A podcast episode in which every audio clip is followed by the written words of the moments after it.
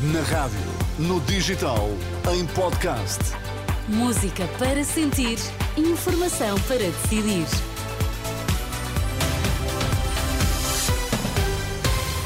Vamos saber quais as notícias que estão a marcar a atualidade. Começamos pelos títulos em destaque. Muito boa noite. Boa noite. Três em cada quatro das ligações de comboio que estavam previstas para terça-feira foram canceladas. Também no setor privado, os tempos de espera nos hospitais estão a aumentar. A greve na empresa Infraestruturas de Portugal levou ao cancelamento de três em, quatro, em cada quatro das ligações de comboio que estavam previstas para esta terça-feira. De acordo com os dados divulgados pela CP, até às sete da tarde de ontem, das 1.086 ligações previstas, 800 foram suprimidas, a maior parte na linha de Cascais. Esta é uma greve que vai repetir-se já amanhã, quinta-feira. O concurso para a linha de alta velocidade entre Lisboa e Porto tem de ser aberto até ao final do mês. Caso contrário, Portugal pode perder o financiamento europeu. O apelo foi feito pelo Primeiro-Ministro, numa resposta ao líder do maior partido da oposição, Luís Montenegro, que disse que precisava de mais dados para saber se a decisão sobre o TGV tinha mesmo de ser tomada este mês.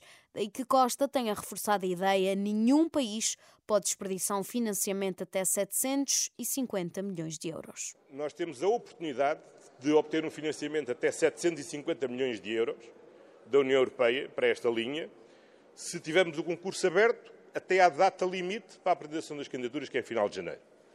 Nenhum país, mesmo os países ricos, podem dar ao luxo de desperdiçar um financiamento de 750 milhões de euros para uma obra que é estruturante para o desenvolvimento do país. António Costa, na tarde de ontem, à margem de uma visita às obras do metro de Lisboa, a linha circular que vai unir as estações do Rato ao Cais do Sodré deve estar pronta no primeiro trimestre do próximo ano. Depois das urgências, também os cuidados intensivos começam a ficar lotados. O Hospital de Évora alerta que todas as oito camas da unidade dos cuidados intensivos estão ocupadas principalmente devido a doenças respiratórias. Mais a norte, no Hospital de Abrantes, também já foi atingido o limite de internamentos em cuidados intensivos e 10 das 12 camas estão ocupadas com doentes com gripe A. Ouvido pela Renascença, o presidente da Associação Nacional dos Médicos de Saúde Pública deixa ainda um aviso: se a população ignorar os cuidados recomendados, a situação pode piorar com o regresso às aulas e ao trabalho se tudo correr dentro da normalidade e as pessoas tiverem cuidado, possivelmente na segunda semana de janeiro podemos ver uma atenuação da circulação destes vírus.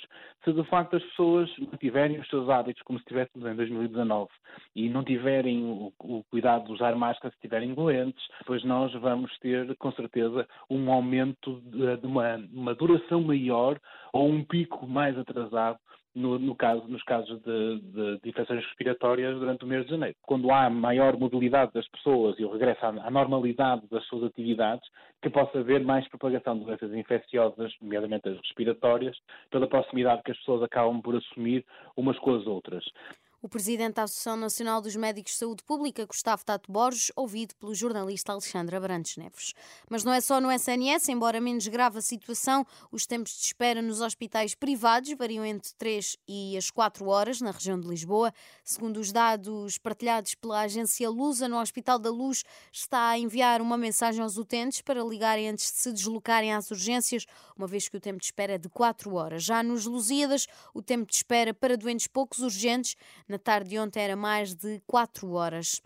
Cerca de um milhão de alunos do ensino básico e secundário recomeçam hoje as aulas sem greves à vista, mas com os professores atentos às eleições legislativas que pode ditar a recuperação integral do tempo de serviço. Depois de um primeiro período de aulas em que as greves de professores e funcionários voltaram a marcar o dia a dia de muitas escolas, o segundo período do ano letivo começa sem greves à vista.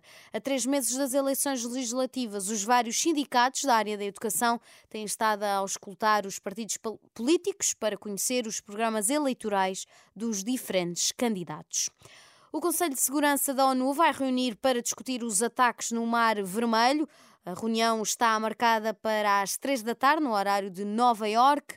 O enviado francês de, da ONU disse à Al Jazeera, antes da reunião, que precisa fazer o que for preciso para garantir a segurança marítima.